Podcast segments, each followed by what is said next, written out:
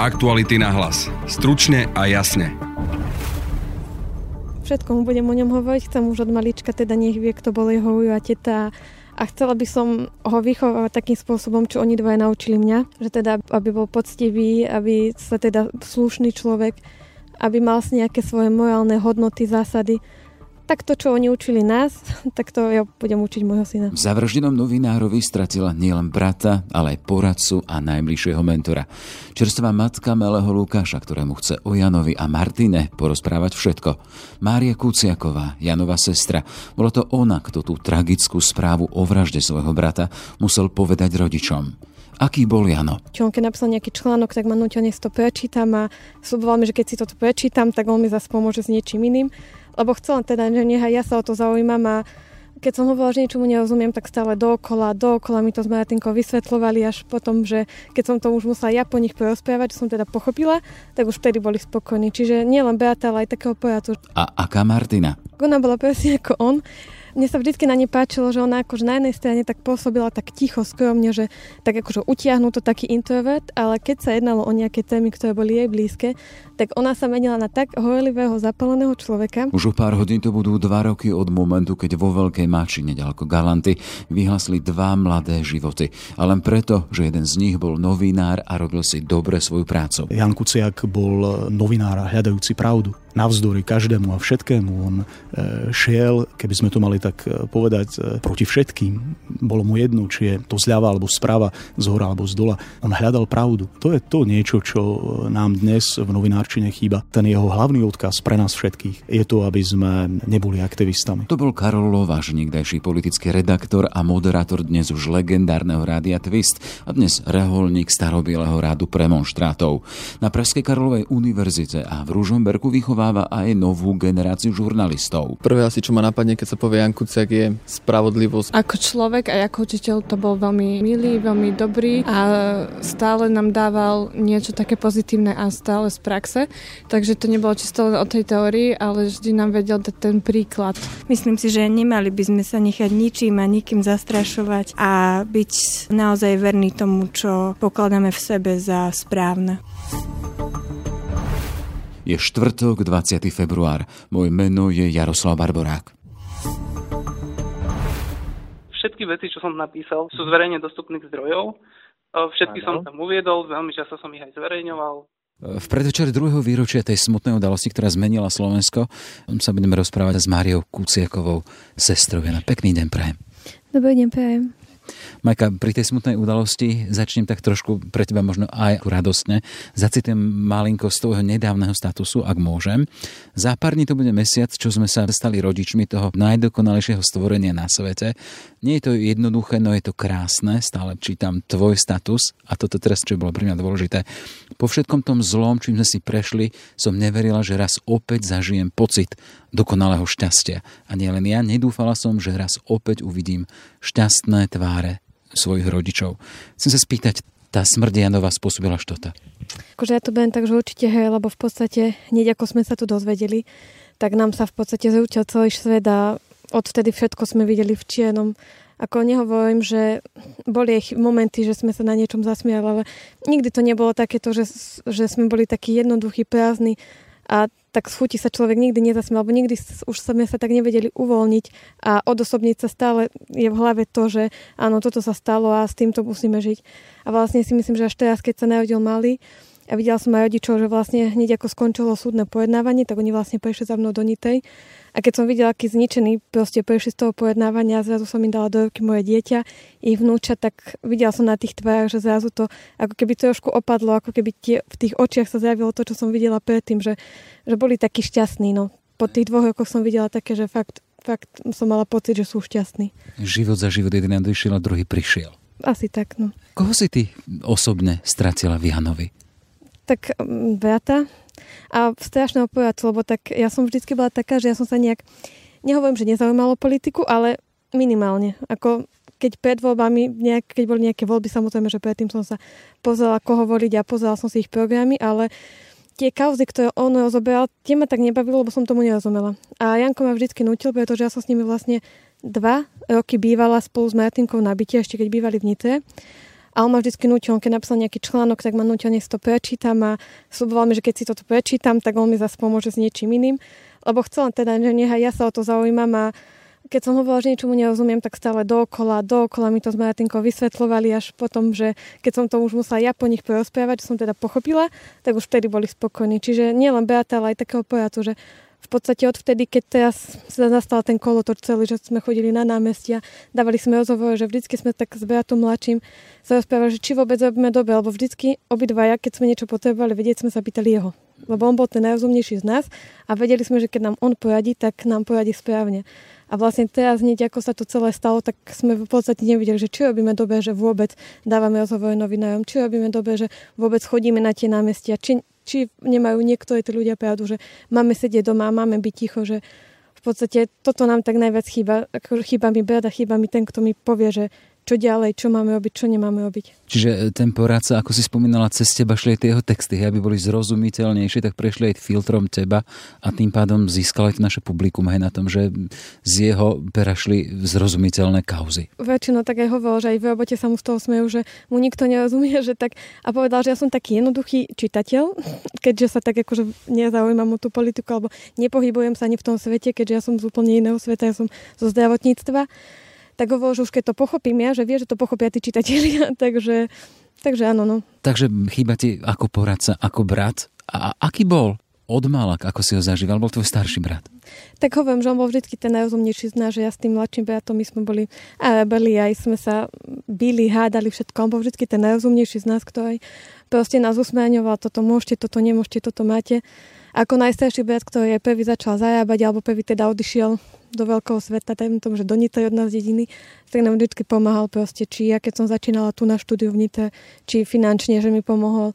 Hoci kedy, keď som blúdila po Nitre, čo sa mi stávalo často, že som zablúdila, tak vždy pre mňa prešiel niekam.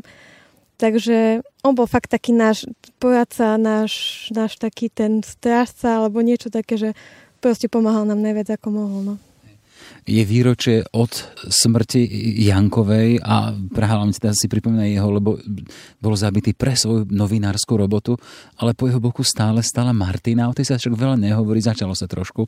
Ty si poznala bližšie. Aká bola Martinka? Tak ona bola presne ako on mne sa vždy na nej páčilo, že ona akože na jednej strane tak pôsobila tak ticho, skromne, že tak akože utiahnutý taký introvert, ale keď sa jednalo o nejaké témy, ktoré boli jej blízke, tak ona sa menila na tak horlivého, zapaleného človeka.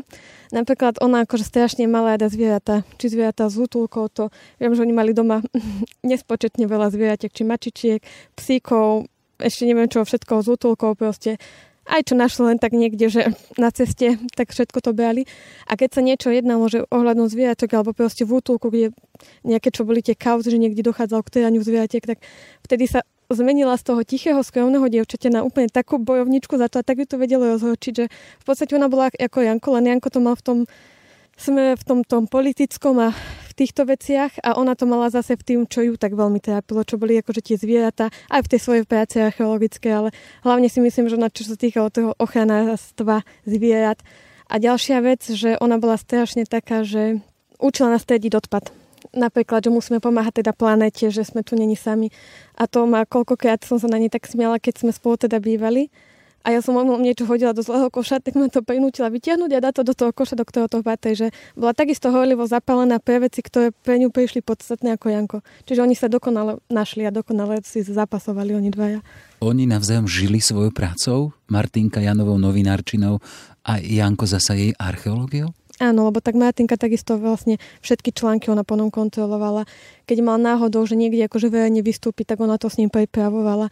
A na druhej strane presne, že ona mala doma, keď robila, lebo u nej to bolo tak, že chodila na výskum a potom to spisovala. A keď robila z domu, tak takisto Janko stále bol pri nej, takže, takže oni proste sa vzájomne doplňali a a jeden pre druhého podľa mňa boli stvorené, lebo tak ako sa sadli oni dva, to som ešte nezažila od niko, nikoho a to som im hovorila ešte predtým, ako sa toto celé stalo, nech to nevyznie, že to hovoríme teraz, že vždy sme sa bavili o tom, že ako si oni dvaja sadli, že to proste sme ešte nikoho takého nestretli, kto si tak sadol ako oni dvaja. Čiže ťa inšpirujú? Určite. Vďaka ním som taký človek, ako som, lebo som nebola taká dobrá, ako, ako oni ma naučili byť takým lepším človekom. Nehovorím, že len sa viac zaujímať o to životné prostredie, zaujímať sa o iných ľudí viac. To ma všetko naučili vlastne dvaja. Chcem sa ešte vrátiť k Janovej práci. Vieme teda, že robil na vážnych kauzách, e, rozoberal silných, mocných mužov a tých, ktorí hýbali či Slovenskom, či podsvetím a, a dotýkal sa ich kriticky. Rozprával o svojej robote aj s vami, so svojimi súrodencami, s tebou? Tak ja tým pádom, že som čítavala tie články, tak mi aj veľa vysvetľoval. A pamätám si teda aj samotného pána Kočnera, keď mi o ňom rozprával prvýkrát, to ešte sme raz večer tak sedeli a pozreli sme nejaké videá ešte tých starších politikov, čo ma vlastne o SNS, ako to začalo so Slotom. A vtedy sme začali teda o tom Kočnovi. Ja si doteraz pamätám, že mi ukazoval nejakú nahrávku, lebo vtedy tak začal o ňom písať. A vtedy sme sa tak bavili, že on je taký, že dosť nebezpečný človek, že bol teda aj na nejakých mafiánskych zoznamoch. A pamätám si to video, neviem, čo to bola za kauza, alebo čo to bolo, čo to bolo, iba viem, že to bolo také video, že vlastne on sa vyhrážal niekomu, že môže zabezpečiť, že vlastne prejdú pre neho policajti a odíde v putách. A vtedy mi akože začal hovoriť, že on je taký nebezpečný preto, lebo má dosah a to bolo pár rokov dozadu. Mala si strach z toho, čo Jano robí? Nie, tak lebo on z toho nemal strach, tak mi nenapadlo, že by som z toho mala mať strach. Mala som strach až vtedy vlastne po tých prvých, po tom telefonáte, čo som mu vtedy vyhrážal. Ale môžete si byť istí, že začnem sa vám, vám osobne sa začnem, pán Kuciak, špeciálne venovať. A to je vyhražka? Váš, nie, nie, prečo? Ešte no neviem, prečo to hovoríte. No lebo, lebo vám to hovorím, pokojne vám to hovorím, začnem sa venovať špeciálne. Vám, vašej osobe, vašej matke, vašmu osobe a vašim súrodencom. Viete, kto zaťahuje do takých nájde... rodinu? Ešte raz. Hm. Ale to ch- chodte vy do s vašimi názormi. Vtedy to už prišlo také, že už to není asi dá sranda, alebo už to není len také, lebo keď sa taký človek vyhráža obyčajnému nejakomu mladému novinárovi, ktorý len v podstate som si myslela, že je len taký bežný novinár, ktorý je XY ďalších a vyhrážal sa konkrétne jemu, tak vtedy mi to už prišlo také, že sme sa začali vážne bať. Ako ste prijali tú ťažkú správu? Viem, otec tvoj a aj Joško hovorili o tom, že oni dostali v podstate také nejaké, že už ani nevedeli jeden, tri dní, čo sa deje ďalší týždeň. Ty si to ako prijal?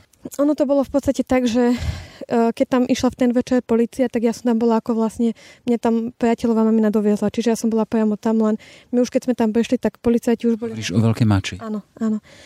Tak policajti už nás nechceli pustiť, no ani nám nechceli povedať, čo sa stalo, čiže ja som čakala s priateľom, pokiaľ pôjde vyšetrovateľ a ten nás vlastne zobral do Tanavy a v podstate až tam mi to povedali, že čo sa stalo. A jediné, čo si potom pamätám, že my sme vyšli na chodbu a prišli rodičia a tým som to vlastne musela povedať, lebo tak nie, že, lebo ja som s nimi celý čas telefonovala, že neviem, čo sa stalo, ale že ma nechcú pustiť a sú tam policajti. A ja si tiež vôbec nepamätám, lebo my sme telefonovali si hodinu v kuse a nepa, pardon, nepamätám si, že čo som im hovorila. A potom si pamätám ten okamih, že som vyšla na tú chodbu a tam som mi vlastne povedala, čo sa stalo a potom tiež si ani nepamätám, neviem, že či sme išli vtedy domov, alebo kam sme vlastne odtiaľ išli, to už si tie dni vôbec nepamätám. Čiže ty ako sestra si oznamovala rodičom, že Jano zomrel?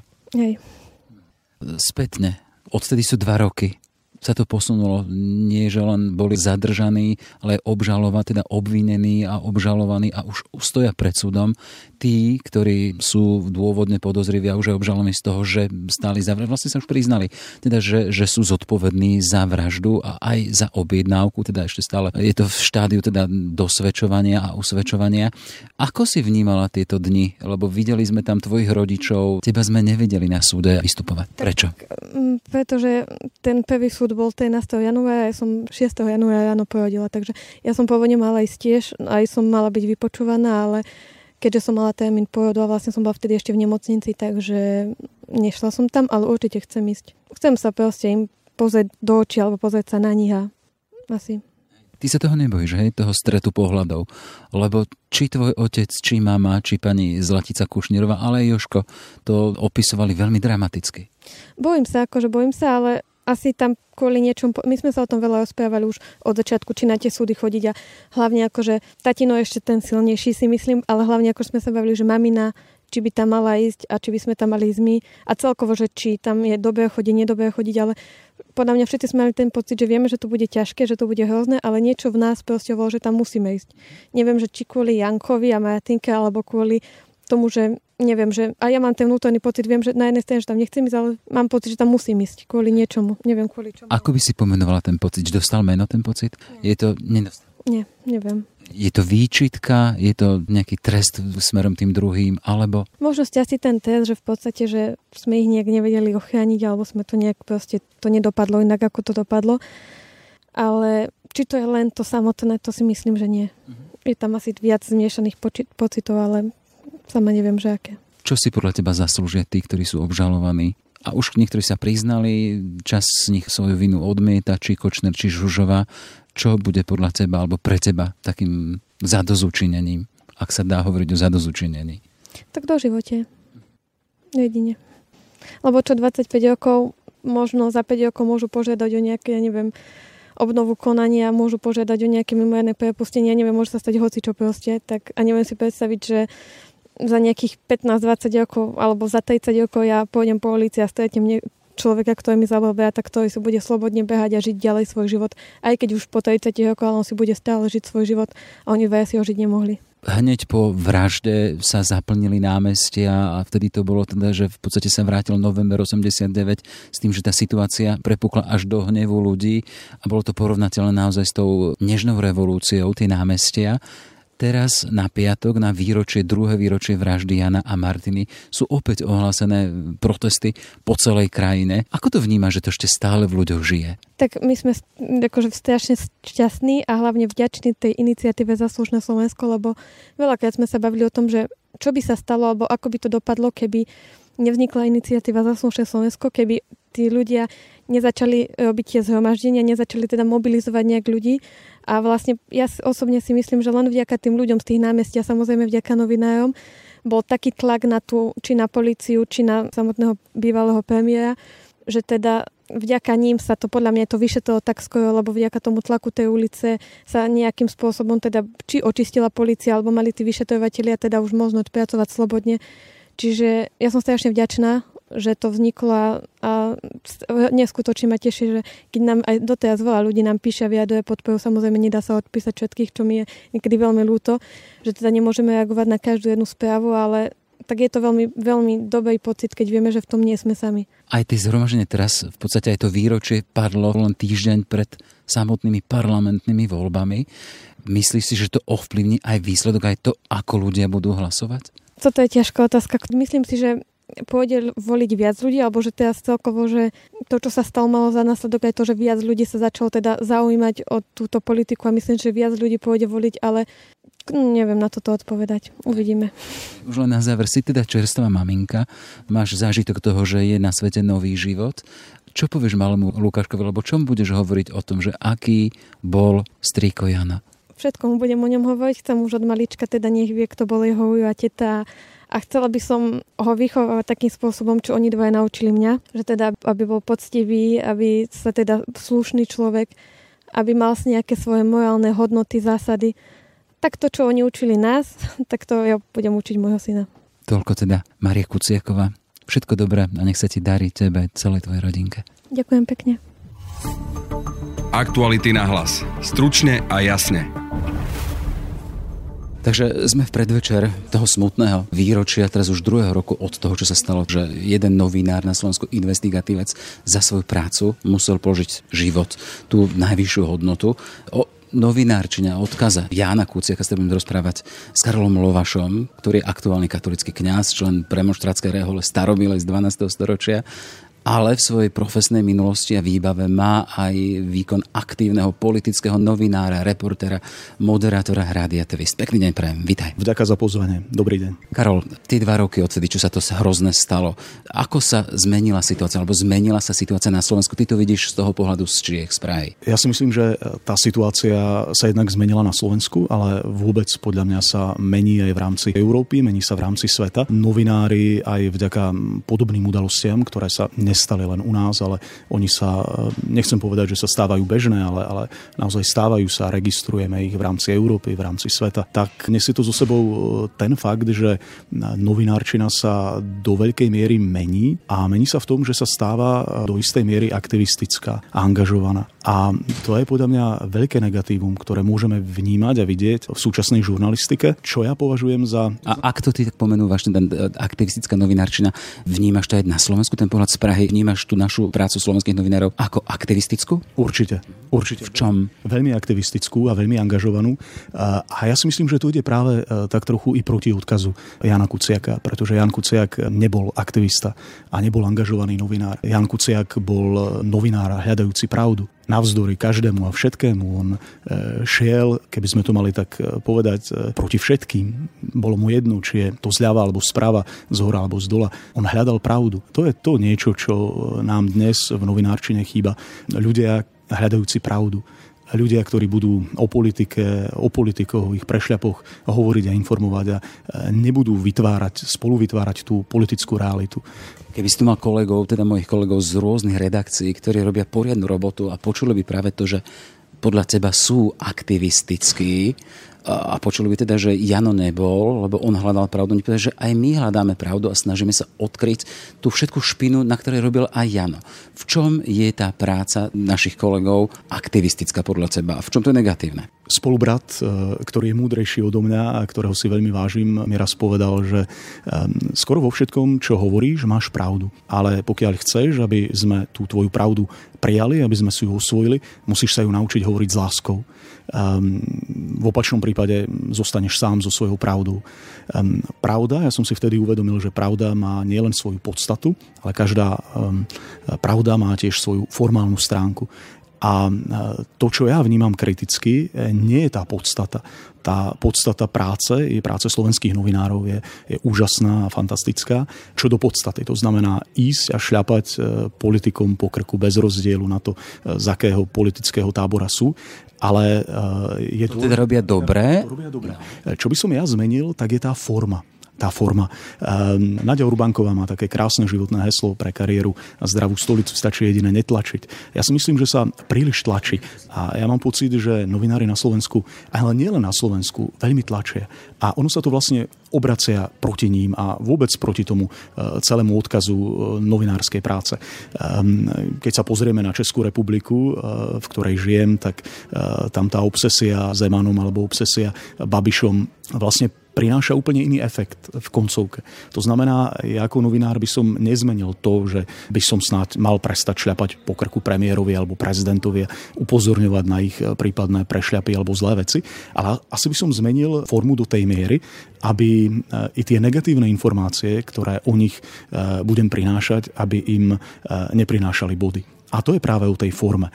Zmeniť e, formu informovania. Keď sa pozrieme, kam e, tá obsesia Ficom e, zašla na Slovensku, keď sa pozrieme na to, kto z toho najviac vyťažil, a dnes myslím, že to vidia už i novinári, že stúpli, rapidne stúpli radikáli aj vďaka tomu, že to Slovensko predstavujeme ako, ako absolútne šialene krajinu, ktorá je hrozná, v ktorej sa nedá žiť a všetko je tu zlé, ale, ale to nie je pravda. Všetko nie je iba zlé. Ale keď si k tej aktivistickej práci novinárov pridáme ešte treba aktivistické filmy. Angažovaný film, to je niečo, čo ja vnímam.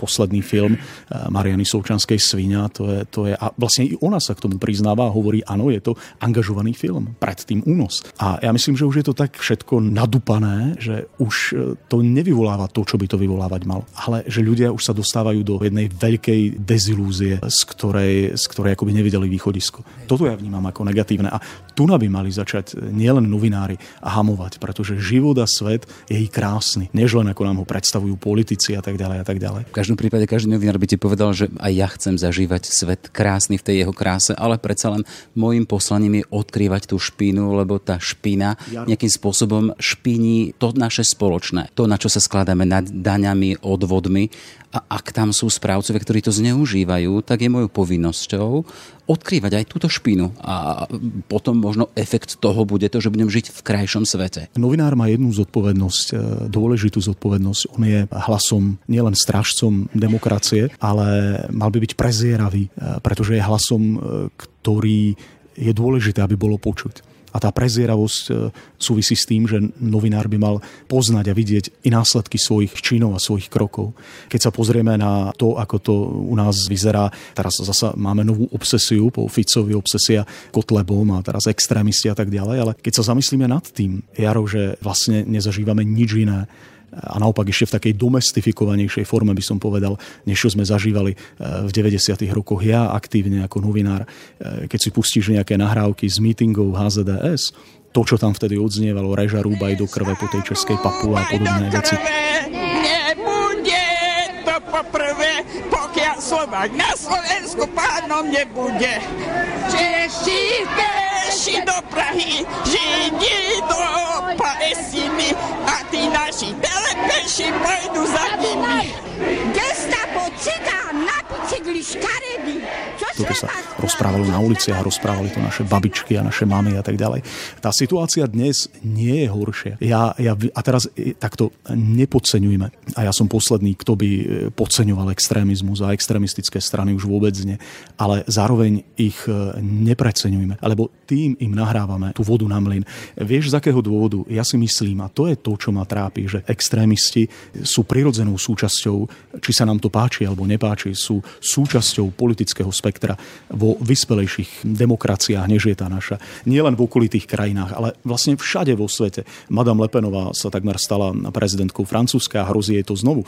To znamená, to, o čo by sme sa mali usilovať, je, aby tie extrémistické strany, v našom prípade tá extrémistická strana Mariana Kotlebu, eh, sa vrátila späť na tie preferencie, kde by to mohlo byť priateľné, eh, priateľné v rámci toho politického spektra. Na podstate celé tej tvojej argumentácie je to teda, že za čísla extrému na Slovensku môžu vo veľkej miere aj novinári svojim aktivizmom, tak som to pochopil správne? Nie úplne, ale, ale z časti tá spoluzodpovednosť za tú radikalizáciu spoločnosti ja tam vnímam. A, a vôbec to nevnímam a, a nechcem, aby to vyznelo konfrontačne. Ja som práve na aktualitách teraz e, videl výborný rozhovor tvojho kolegu Mareka Vagoviča e, so spisovateľom Šoltesom a ten rozhovor bol úžasný. Ja som musel e, otvoriť notebook a napísať Marekovi mail a povedať Marek, je to úžasný rozhovor, ktorý ma veľmi potešil, pretože mám pocit, že jednak som mal pocit, že by som sa nič neopýtal inak ako Marek a opýtal by som sa všetko to, čo sa pýtal aj on. Pretože to sú tie veci, ktoré ma napríklad trápia, že nestačí len hovoriť to, že my budeme iní alebo my sme iní, my sme lepší, ale my skutočne musíme byť iní a lepší. Nehovoriť, že my budeme alternatíva, ale my musíme byť alternatíva, keď chceme, aby sa niečo zmenilo. A pokiaľ chceme byť e, Jaro alternatíva, tak nemôžeme rozprávať o lúze, o, o ja, ja neviem, rôzne expresívne výrazy. Ale toto nie je, to nie je slovník novinárov. No, a tu sa chcem spýtať, že v čom je rozdiel, keď hovoríš o tom teda, že tí slovenskí novinári sú aktivisti, v čom je rozdiel tej dobrej novinárčiny od aktivistickej? Hovorí, že Marek Vagovič napríklad príkladom rozhovoru s Arpadom Šoltesom urobil dobrú novinárčinu. A ktorá je tá zlá, ktorú, o ktorej hovoríš ty, ktorá je tá aktivistická? Aby sme mali predstavu. Pozor, ja nehovorím, že zlá, eh, Jaro, ja nehovorím, že aktivistická novinárčina alebo angažovaná novinárčina je zlá novinárčina. Ja si myslím, že zažívame niečo, čo vstupuje do... Uzatváraš, aby som, len uzatváraš to tým, teda, že tá aktivistická novinárčina nahnala vodu na mlyn práve extrému na Slovensku. Áno, som a... o tom presvedčený. Som o tom presvedčený, pretože e, už dávno neplatí iba to, že tie prieskumy verejnej mienky, podľa ktorých strana Mariana Kotlebu, že ju volia iba nejakí hlúpi, obmedzení ľudia z hladových dolín a tak ďalej. Keď sa pozrieš na prieskumy, kto volí Kotlebu, tak to sú do veľkej miery stredoškoláci, vysokoškoláci a tak ďalej. Takže to sú aj vaši čitatelia, vaši poslucháči a to je dôležité nejakým spôsobom si uvedomiť. Novinár, aktivistický novinár, alebo novinár, ktorý nie je aktivistický, je taký novinár, ktorý je niekto ako Jano Kuciak, ktorý šiel v úvodzovkách po krku všetkým a ktorý sa nesnažil robiť politiku. To, že to, čo robil e, k tej zmene politiky alebo, alebo vyvolávalo nejaké napätie a to, že sa o tom rozprávalo, to je druhá vec. Ale ja mám pocit, e, že novinári dnes do veľkej miery, ale nie je to len problém Slovenska. Ja nechcem vystupovať ani pôsobiť konfrontačne alebo kriticky. Ja novinárom naozaj drukujem a fandím, lebo si myslím, že sú veľmi dôležití v spoločnosti a pre spoločnosť. Ale jednoducho novinári... Uh, ja, ja to beriem tak, že je to kritika, ktorá má nás posúvať ďalej. Nemusí, že posúvať ďalej, ale takto, my, my žijeme, a to sa netýka len Slovenska, my, my žijeme vôbec aktivistickú a angažovanú dobu. A nielen na Slovensku, to je aj v Českej republike. A dnes vlastne novinári do veľkej miery, ja to tak vnímam, ale nie len ja, si akoby osobovali právo, no to nerobia určite zámerne, ale, ale implicitne to tam je. Akoby e, pred rokom 89, my si to ešte pamätáme, bol nejaký ústredný výbor, ktorý rozhodoval o tom, kto je správny, a kto je vhodný, a kto je nevhodný a tak ďalej. A dnes už nemáme ústredný výbor strany, ale príde mi, že do istej miery práve toto rozhodovanie akoby si na seba zobrali novinári, ktorí majú tú tendenciu hovoriť, kto je vhodný, kto je nevhodný. Zober si to po, žijeme 30 rokov v demokracii, v slobode a, a opäť máme nevhodných autorov, opäť máme nevhodnú literatúru, nevhodné politické strany. Opäť máme niekoho, na koho máme potrebu ukazovať prstom. Si tam vidíš arbitrov v novinárskej obci? Že sú tu politici, ktorí tu pomenúvajú, sú tu umelci, sú tu kňazi tvoji, z tvojich hradov, hej, nehovorím, že tvoji spolubratia, ale katolickí kňazi, ktorí v poslednej dobe, napríklad momentik, hej, urobili tu zasvetenie Mariana Kotlebu, pane Mári a jeho stranu tiež zasvetili. Ako vnímaš toto? Keď ty hovoríš, že teda za všetko to zlé dosť môžu novinári, ale máme tu ďalšiu časť slovenskej spoločnosti. Ktorá... niečo, čo no. som nepovedal, ani čo si nemyslím. Ja nehovorím, že za toto môžu novinári. Novinári sú súčasťou spoločnosti. Tá spoločnosť je radikalizovaná do veľkej miery, je extrémistická. Nie len tá je extrémistická časť, ktorú vnímame ako extrémnu a extrémistickú. Celá spoločnosť je zradikalizovaná, veľmi zradikalizovaná. A na tejto radikalizácii majú svoj podiel aj novinári. Ako jedna zo zložiek spoločnosti, čo je do istej miery aj legitímne. Ale to, čo ja očakávam od novinárov, eh, a myslím, že nie len ja, je ten prezieravý hlas je to, že oni vidia a dovidia viac, dovidia ďalej, ako dovidí ten bežný človek. A ja si myslím, že nielen na Slovensku sme dospeli do situácie, kedy už i v rámci rodín tie rodiny sú rozdelené. Rozdelení sme opäť na mladých a starých. Mladí sú tí progresívni a múdri a starí sú tí hlupáci, ktorí volia niekoho, kto sa nám nepáči a tak ďalej.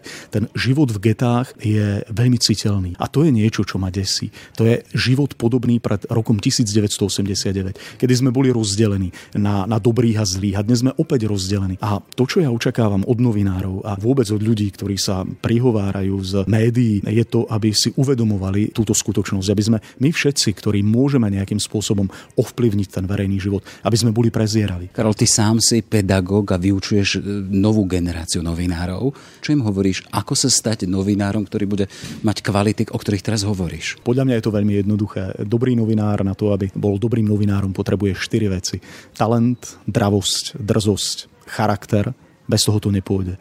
A potom je tá ďalšia dôležitá vec a to je vzdelanie, bez ktorého ten novinár môže skončiť len ako ľahká dievčina, ktorú si tí mocní budú pohadzovať z kolena na koleno. E, kombinácia e, týchto aspektov dáva novinárovi to, aby bol dobrým novinárom. Sme teda v predvečer toho smutného výročia. Vidíš do budúcnosti, vieme teda, už je tu aj proces, sú tu obžalovaní z vraždy aj z objednávky. Tá Janová vražda spustila v podstate taký očistný proces v spoločnosti. Hýbe sa to napríklad v súdnictve, v justícii. Vidíme, aké je teraz zemetrasenie medzi politickými stranami pred parlamentnými voľbami.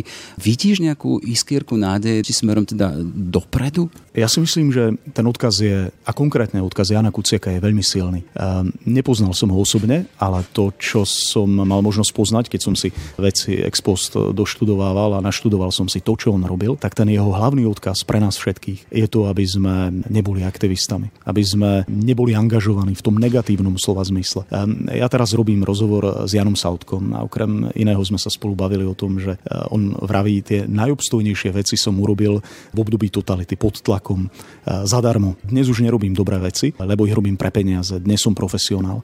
A ja mu vravím, Jan, to je nádherná definícia profesionála. Ten, ktorý robí veci pre peniaze. Aké je opozitum profesionála? A on sa zamyslel a odpovedal, načenec. To je to, ako vidím Jana Kuciaka. Jan Kuciak bol načenec, hľadajúci pravdu. E, padni komu padni. On nerobil politiku. On ako hľadač pravdy e, bol jej súčasťou a práve preto bol autentický. To jeho hľadanie pravdy, to jeho hľadačstvo bolo autentické. A to želám a túžim nielen pre seba, ale pre nás, pre všetkých, aby sme znovu boli načencami, aby sme boli hľadačmi pravdy, aby sme sa nezľakli toho, čo na konci toho hľadania môže byť, pretože ako si aj ty povedal, ten proces môže byť veľmi očistný a prospešný pre nás všetkých. Nakoniec, ako aj to hľadačstvo Jana Kuciaka eh, prináša ovocie pre nás všetkých, i keď tu Ján a Martina nie sú. Toľko teda Karol Lovaš, katolický kňaz a bývalý výkonný novinár, v podstate podstate človek, ktorý vychováva novú generáciu novinárov. Pekne, ďakujem veľmi pekne. Ja ďakujem. Aktuality na hlas. Stručne a jasne. Takže sme v predvečer tej smutnej udalosti vraždy Jana Kuciaka. V podstate to mohol byť aj váš budúci kolega. Ide o študentov žurnalistiky.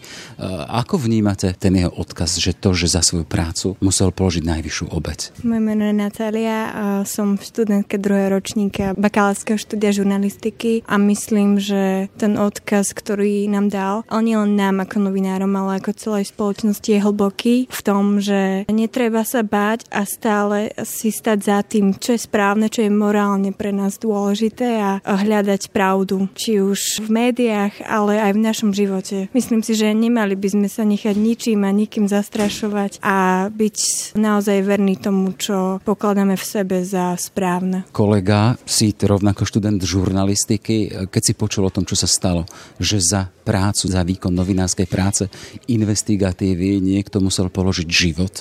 Nerozmýšľal si to, že to niekedy, že to, neviem, či si už študoval, ale že do toho naozaj ideš alebo to necháš? Moje meno je Jozef Pikula, som študentom druhého ročníka žurnalistiky a ja som nad tým premýšľal hneď po vražde. Tá nálada v spoločnosti samozrejme nebola vôbec dobrá a celé moje okolie sa ma pýtalo, že či nechcem zanechať to štúdium žurnalistiky a že či sa možno nevzdám tohto svojho, ja už to poviem, že aj poslania životného. A ja som vtedy odpovedal, že nie, práve naopak, pretože v týchto časoch sa naozaj netreba báť toho a odkazuje na to aj Jan Kuciak. Nesmieme sa báť tej novinárskej práce, vykonávať ju a upozorňovať na to, čo sa deje v spoločnosti a na to, že sa deje niečo nesprávne a že to treba všetko zmeniť. A my sme, my sme tí, ktorí majú stražiť tú demokraciu. Ak hovoríš o novinárčine e, z toho tvojho pohľadu ako o poslaní, čo za tým poslaním vidíš? To poslanie vidím práve v tom hľadaní pravdy. Máme tu e, ďalšiu mladú adeptku na novinárčinu. E, s tebou sa aj viaže postava samotného Jana Kuciaka. Ako si ho pamätáš ako tvojho učiteľa? Tak e, ja som volám Kristina a som študentkou prvého aj druhého ročníka na žurnalistike.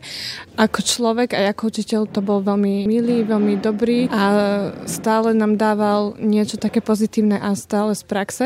Takže to nebolo čisto len o tej teórii, ale vždy nám vedel dať ten príklad ako učiteľ. E, aj zo života, aj ako by sme to správne mali robiť. Ako si vnímala ako z toho, z toho ľudského pohľadu? Príjemný človek, ktorý naozaj bol skromný a vedel, čo od života chce, vedel, že chce tú pravdu hľadať a to z neho aj tak vyžarovalo. Čo si zobrala z toho jeho názorného vyučovania? Utvrdila som sa v tom, že to chcem robiť ešte oveľa viac, aj hlavne po tej vražde ešte úplne najviac a zobrala som si tu jeho dravosť, že netreba sa vzdávať, treba bojovať. Ďakujem vám pekne. Máme ďalšiu študentku. Eva Lukáčová, študujem v prvom ročníku žurnalistiky ja keď sa táto vražda stala, ja som študovala v Anglicku a vlastne minulý rok som sa vrátila a začala som študovať žurnalistiku na Slovensku, takže ja už mám bakalára z Anglicka a vlastne aj toto bol jeden z tých motívov, že jednoducho bola som zvedavá na to, ako, ako to funguje vo svete žurnalistiky a že či tá pravda sa naozaj hľadá tak ťažko. Um, takže možno mňa osobne ovplyvnil práve takto. Pre teba bol inšpiráciou do toho ísť? Áno, bol veľkou inšpiráciou. Určite. Ďakujem vám pekné. Raz, dva, 3, 4, 5 do šestice zasa chalan. E, na teba tá záverečná otázka, keď zaznie meno Jan Kuciak, čo sa ti prvé objavia, čo si chceš zobrať do svojho profesného života? Som Adam Oleš, som žurnalista prvého ročníka. Prvé asi, čo ma napadne, keď sa povie Jan Kuciak, je spravodlivosť a bojovať za to, aby sme ukázali všetkým tým ľuďom, že kde je tá pravda ukrytá a do toho svojho života teda čo si zoberieš? Zoberiem si to, že nemôžem sa bať poukázať na pravdu a nebáť sa nejakých ľudí, ktorí mi píšu alebo hovoria, že to nemám robiť. Budem stále bojovať za tú pravdu. Toľko teda študenti žurnalistiky, ďakujem veľmi pekne a nech sa vám potom v tom budúcom profesnom živote darí. Ďakujeme. Ďakujeme. Ďakujeme aj my. Ďakujem. Aktuality na hlas. Stručne a jasne. Sme v závere. Janomu odkazu sa v aktualitách budeme venovať aj v ďalších podcastoch a v jeho práci pre vás pokračuje celý tým portálu aj naďalej. Za všetkých pozdravuje Jaroslav Barborák. Všetky veci, čo som napísal, či sa to týka vás alebo netýka sa vás, sú zverejne dostupných zdrojov. Všetky ano. som tam uviedol, veľmi často som ich aj zverejňoval. Myslím, že v tom nie je žiadny problém pri každej téme logicky komunikujem so všetkými, ktorých sa to týka, čiže ak som písal o vás, komunikoval som